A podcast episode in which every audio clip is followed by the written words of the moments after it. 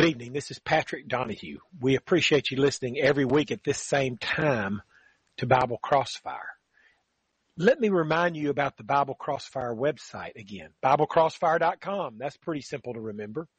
There you can go and ask me a question. In effect, you'd be asking me over email. Or you can look at some of the old programs. When I say look at, I mean listening to, listen to the archives of old programs going all the way back to 2000, the summer of 2015. You could sign up and take a correspondence course, a Bible correspondence course online. You could request a Bible study. As if you've heard my program before, you've almost certainly heard me ask if you would like to do a free one hour phone Bible study with me at your convenience. If you would like that, wait to the end of the program and I'll give my number so that you can call or text me and ask me for that free one hour phone Bible study. Or you can go anytime to BibleCrossfire.com and request that Bible study. Again, ask me a Bible question there at BibleCrossfire.com. Listen to an old, any of the old programs. Sign up for a online Bible correspondence course. Request a, uh, a Bible study over the phone. Uh, ever how you want to do it, we'll do it. Just, uh, we're, want, we're here to try to help people learn the Bible. And as we try to teach the Bible, I learn the Bible. As we, we always comment, you learn a whole lot more teaching, having to prepare to teach the Bible than to just listen to somebody else teach it normally. So the, the point is for both of us to learn the Bible together. The announcer mentioned if you have a Bible question or comment, you can get on the air right now. The lines are wide open. The number to call is 877 655 6755. 877 655 6755. If you have a Bible question or comment you'd like to get onto the air, on the air. I want to start while we're waiting on our first call by reading Acts 11, 21 through 24 and noticing a phrase right at the end of that text. It says, and the hand of the Lord was with them and a great number believed and turned unto the Lord. Then tidings of these things came into the ears of the church, which was in Jerusalem, and they sent forth Barnabas that he should go as far as Antioch, who, when he came and had seen the grace of God was glad and exhorting them all that with purpose of heart they would cleave unto the Lord. For he was a good man and full of the Holy Ghost and of faith. And much people was, here's the phrase I want to talk about, added unto the Lord. Much people was added to the Lord according to the end of there of uh, Acts 11:24. What does added unto the Lord mean? Well, obviously it is talking about sinners becoming saved. When they turned to the Lord, verse 21, they were added to the Lord. They were saved when they turned to the Lord. They were added to the Lord. They were saved. They became a part of the Lord's body. The same phrase is found in Acts 5 verse 14. It says, and believers were the more added to the Lord, multitudes both of men and women. So a sinner has to believe to be added to the Lord according to, according to Acts 5.14. Acts 2.47 talks about the same thing. It says, and the Lord added to the church daily such as should be saved. Added to the Lord, added to the church, same thing. As you know, the church is not the building per se, but the saved people that might meet in a building. One is added to the Lord or the church when he was baptized. We see this from Acts 2.41. It says, then they that gladly received his word were baptized and the same day there were added unto them about 3,000 souls. We're talking about what does added unto the Lord mean? It means we see that in Acts 11:24, Acts 5:14. Well, it's the same as being added to the church, Acts 2:47. Verse 41 says they were added when they were baptized added to the Lord, added to the church. Again, that's the same thing. The church is the body of Christ. Christ is the head of the church, meaning it's an analogy. Our head tells the rest of our body what to do. Jesus is the head of the church, meaning he tells the rest of the church what to do.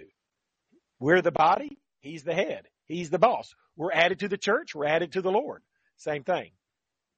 Acts 2.41 shows that people are added unto the Lord when they were baptized, but it wasn't baptism by itself. You'll notice three verses previous, believers were told repent and be baptized, every one of you in the name of Jesus Christ for the remission of sins.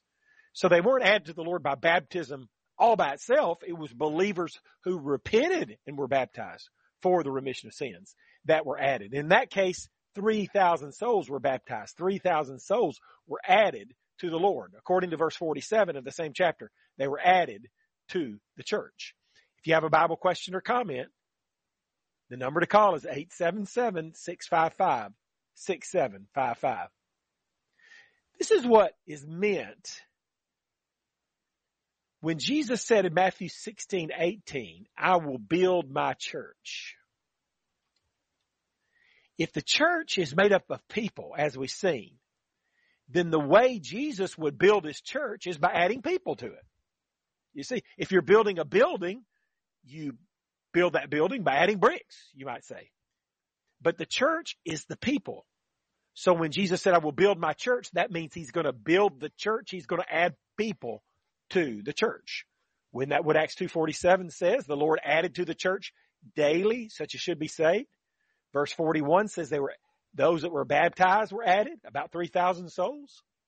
So you're added to the church. Believers are added to the church when they repent and are baptized. They get the remission of sins. The Lord adds them to the church. That's how he builds his church, by adding people to it. The more people that are added to the church, the bigger the church becomes because the church is made up of people. Galatians 3, 26 and 27, I think also helps us in this regard. It says, for you're all the children of God by faith in Christ Jesus. For as many of you as have been baptized into Christ have put on Christ. Did you get that?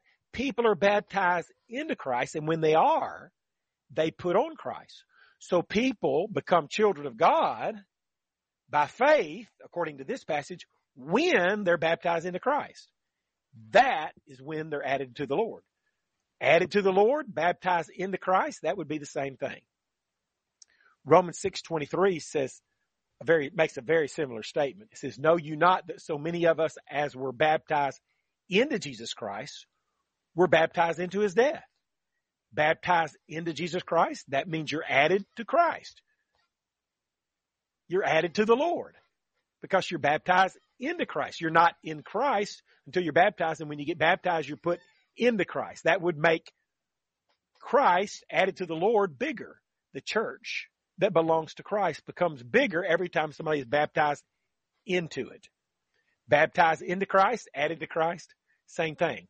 That's what added to the Lord means. Added to the Lord is when people are added to the Lord's body, the church. When does that occur? believers were told to repent and be baptized for the remission of sins. When they did, in Acts 2, 3,000 of them were added to the Lord. They were added to the church, verse 47. So the way a person is added to the Lord is by, a believer is added to the Lord by repenting and being baptized for the remission of sins.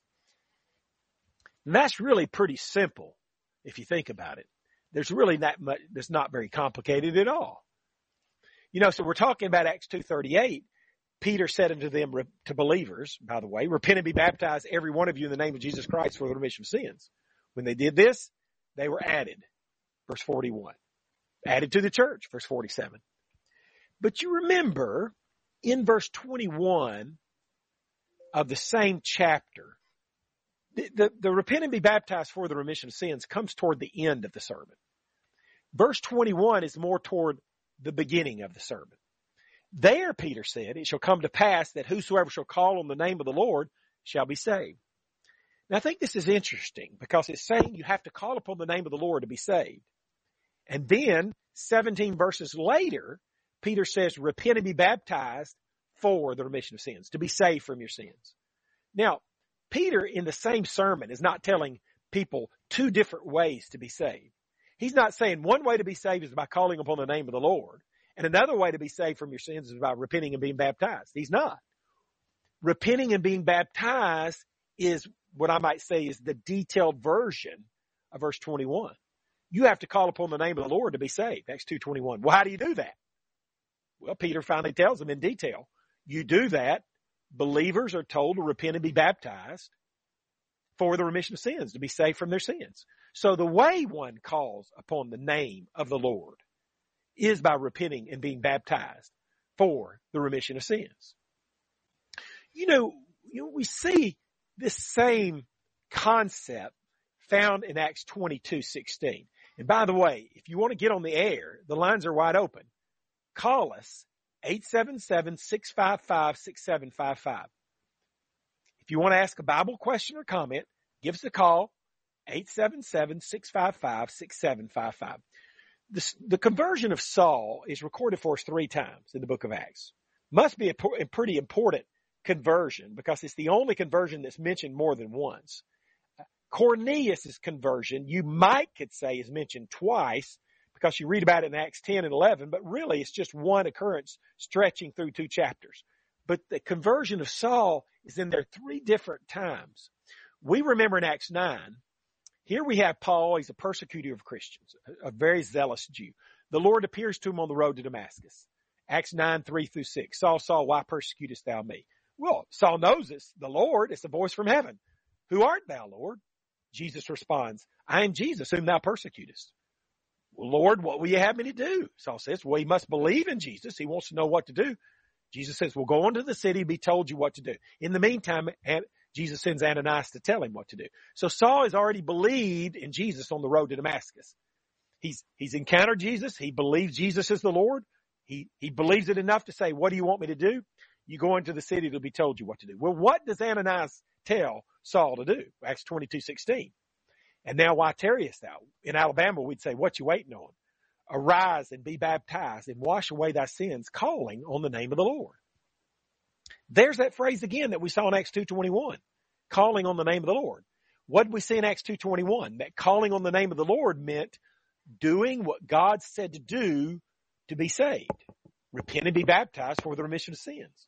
Same thing here. Saul had already believed in Christ on the road to Damascus. Many will say, well, he was saved on the road to Damascus because he believed. No. Here, Ananias, three day, at least three days later, tells him to be baptized and wash away his sins, calling on the name of the Lord. He called on the name of the Lord by doing what God said to do in order to get his sins washed away. It didn't occur when he was baptized. I mean, excuse me, when he believed. His sins were not washed away until he was baptized, Acts 22, 16. Now we're all agreed that it's the blood of Christ that washes away our sins. The question is when. Does it happen when one believes? Well, that's what most preachers will tell you. All you gotta do is accept Jesus Christ as your personal savior and you'll be saved. All you gotta do is believe. Well, that's not the way it happened with Saul. Saul believed on the road to Damascus, but the blood of Christ didn't wash his way of sins until three days later when he was baptized. And that was calling upon the name of the Lord. When God says, I'll give you B, salvation, if you'll do A, the way you call upon God for salvation, B, the way you ask God for salvation, B, is by doing A. You call upon God to save you by doing what he said to do to be saved. We see that both in Acts 2 and in Acts 22. Juan from Washington. Go ahead with your Bible question or comment, please. Yes, sir. I have this question. I, I guess I'm referring to the Old Testament and how it was that uh, when there was really no no message of salvation like we're listening to right now in the New Testament, where Christians or, or people are you know like what you're talking about the Book of Acts, you know, to believe in the call on the Lord. The people that died uh, in the Old Testament when Christ was crucified, and it says that he went down into the center of the earth for three days, and he took, I guess, took the keys away and, and death from from Satan. What happened to those people? Were those still people being condemned at the time, even though they were saved, or can you help me on that a little bit? Well, people were saved from their sins in the Old Testament. For example, I'm looking okay. at Romans 3:25. It says it's talking about Jesus redeeming us with his blood. Verse 25 of Romans 3, it says, whom God has set forth to be a propitiation through faith in his blood to declare his righteousness for the remission of sins that are past through the forbearance of God. So people in the past did receive remission of sins. It was just based upon the future death of Christ okay. instead of the past death of Christ. Like David. Let's think about David for a minute. One, okay. you probably remember the story of David. He's the king. Yeah. He commits adultery with Bathsheba, has her husband mm-hmm. killed to try to cover it up, right? Yep, yep. In 2 Samuel 12, do you remember God's prophet Nathan confronted him, right? Yes, yes. David repented and Nathan said, God has put away your sin. He was forgiven. How was he forgiven? based upon the death of Christ that was coming. So what Romans Oh. 3:25 is saying is that all those times that God forgave people of their sins in the Old Testament, when Jesus finally came and died to pay for their sins, that declared God righteous for all the times he had forgiven them. Let me illustrate, Ron, Juan. Before credit cards were so prevalent, a person used to maybe have a charge account at a store. So my wife Right. could go to the grocery store, buy groceries every week and not pay. She would bring the groceries home, cook them. We would enjoy the groceries. Then the grocery store owner would send me a bill at the end of the month. Okay. If I didn't pay the bill, he's not going to consider me very honest for eating all those groceries without paying my bill, right? Right. But when I pay the bill in the eyes of the grocery store owner, I become an honest man. I'm paying my bill for all the groceries my wife came and picked up throughout the whole month. The same thing. God is forgiving people in the Old Testament. Lots of people. I, there's all kinds of examples of people being forgiven in the Old Testament. I mean, just read Leviticus Amen. 4, chapters 4 and 5, and you'll see it in there probably 15 or 20 times people being forgiven. He did it based Okay. upon the death of Christ that was come in the future. So when Christ finally came and paid the bill, this verse says it declared God to be righteous. He Okay. became, he was able to justify the believer and be just at the same time. Does that answer your question at least halfway, Juan? yes, it does. It does. It, it, it makes sense. You know, I always thought about the people from the Old Testament, and now the people that were condemned. Let's say that there's people being condemned in the Old Testament. Those were the people that were not offering sin offerings. Would that be? Uh, Yeah. The people that weren't that. living, the people that weren't living faithful to God. okay. In Hebrews 10:4 it says it's not possible that the blood of bulls and of goats should take away sin. Well, the point was Right. not that they weren't forgiven. The point was they were forgiven the whole time based upon the death of Christ, not Right. the not the sacrifice of the bulls and the goats. Yeah. On the sacrifice that was to come, Yeah. which I was Christ see this on the cross. And he, Hebrews 9, verse 15, one says, For this cause he, talking about Christ, is the mediator of the New Testament, that by means of death, for the redemption of the transgressions that were under the first testament, they which are called might receive the promise of eternal inheritance. okay. For the redemption of the transgressions that were under the first testament. So they were Okay. forgiven. Okay. All right. Well, that sounds good. I appreciate it. So, well, okay, I appreciate your call. Just keep in mind that it's the nobody was forgiven Old Testament or New Testament without the death of Christ. You know, Hebrews 9:22 says without the shedding of blood there is no remission, but it wasn't Yeah. the blood of bulls and goats. In Matthew Yeah. 26:28, Jesus says, I think the night before he died, he says, "This Mhm. I'm going to shed my blood for the remission of sins." So it was the blood of Christ that did it. Yeah. Last Supper. Yeah. We can't be Amen. saved without the death of Christ, but J- Jesus died for everybody. The salvation one that that Jesus provides is conditional though. I think you know that, Mhm. don't you? Yeah. Yeah. I mean, I mean, isn't it in John 3:16 for God so loved the world that he gave his only begotten son that whosoever believeth in him should not perish but have everlasting life? So you have to believe or if you don't, you're not taking advantage of the death of Christ, right? Yeah. Absolutely. I do believe. Jesus said in Mark 16, 16, he that believeth and is baptized shall be saved. So it takes both Right. belief and obedience. Jesus dies for everybody, but only those who meet the conditions will be saved. Now, it's not the belief or the baptism that, that really does the trick. It's the death of Christ that does the trick. Remember when Ananias Right. told Saul to rise and be baptized and wash away the sins? It wasn't the baptism that washed away sins. It was the blood of Christ that washed away sins when he was baptized. You see the distinction I'm Right. making? hmm Juan, anything, any other follow up? Uh, I'm good. I enjoy listening to you. I just was heading over to my brother's, and uh, it seems like all the time I always catch at the very end. But I enjoyed the, uh, uh, you guys bringing the gospel and and everything. And uh, I, I just uh, we had a tremendous day at church today here in Pasco. A young girl gave her life to the Lord, and it was just a tremendous day. And it's been such a blessing today. And just to follow it up with you guys, it's uh, I just uh, I thank the Lord for everything. Well, Pasco, do you know my friend uh, Lee Rawlings then? Lee Rollins, I do not know. Okay. But okay. Well, then I, will let you go. There's somebody else waiting on the line. Okay.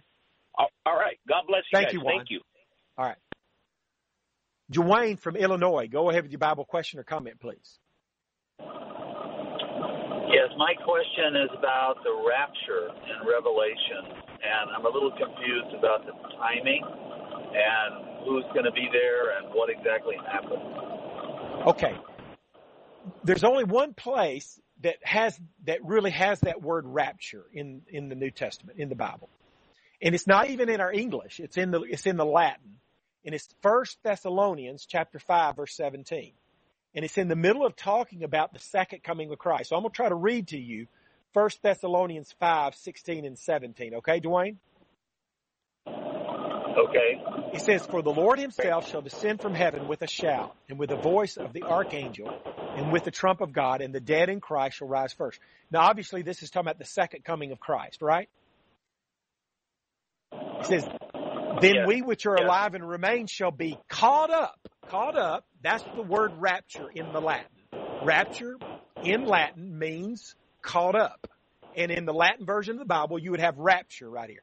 They shall be caught up together with them in the clouds to meet the Lord in the air, and so shall we ever be with the Lord. So the rapture, that's referring to an event simultaneous with the second coming of Christ. Jesus comes and the Christians will be caught up. They'll be raptured. The dead in Christ shall rise first.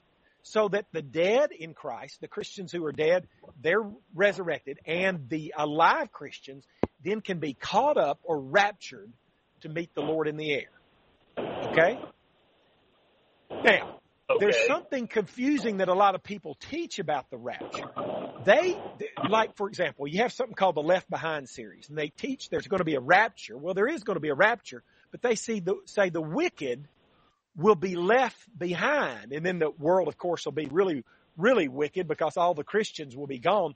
But that's not what the Bible teaches. When the Christians are raptured up to meet the Lord in the air, that's at the second coming of Christ, which happens simultaneous with the end of the world. I'm looking at 2 Peter chapter 3 verse 10. Now this whole context in 2 Peter 3, Dwayne, if you read verse 3 and 4, is talking about the second coming of Christ.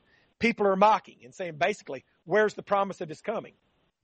He says in verse 10, but the day of the Lord will come as a thief in the night, in which the heavens shall pass away with a great noise, and the elements shall melt with fervent heat. The earth also and the works that are therein shall be burned up. So don't think, okay, Christians are going to be raptured and then the wicked will be left on the earth for some long period of time. That's not the way it works. When Jesus comes, the second coming of Christ, the Christians will be caught up, raptured up, but that's the end of the world. The, the dead then, the wicked will go to the bad place. They'll be, re- the, the Matthew, John 5 says they're resurrection unto condemnation for the wicked. The righteous will be resurrected to be caught up with Jesus to meet the Lord in the air. I take it they go to heaven and then the earth's going to be burned up. 2 Peter 3.10. So there's not going to be anybody left behind. You follow me, Dwayne? Yes. So it's a simultaneous event with the second coming. Yeah. Well, as a matter of fact, the resurrection, the second coming, the rapture, the judgment day, all of these things happen at the same time. The end of this Christian dispensation. Okay. Dwayne, I appreciate your call. Any follow up? Hey, thank you very much. I really appreciate it. Yeah, you have a good evening. Keep listening to the program. I appreciate that good question, okay? Thank you. Bye. One other place that the Bible mentions calling upon the name of the Lord is Romans 10:13. You have to call upon the name of the Lord to be saved. And what we've seen from Acts 2 and Acts 22 that it's not asking verbally God save me, it is at, when God says I'll give you salvation if you do this. He that believeth and is baptized shall be saved. The way you call upon God, the way you ask God for salvation is by believing and being baptized. God says, I'll give you salvation if you do this, you do that to ask Him for salvation. If you would like that free one hour phone Bible study that I mentioned, call or text me at 256 682 9753. At your convenience, I would like to do a free one hour phone Bible study with you. Call or text me at 256 682 9753. And be sure and listen every week at this same time to Bible Crossfire and get your friends to listen also. You can call and ask any Bible question.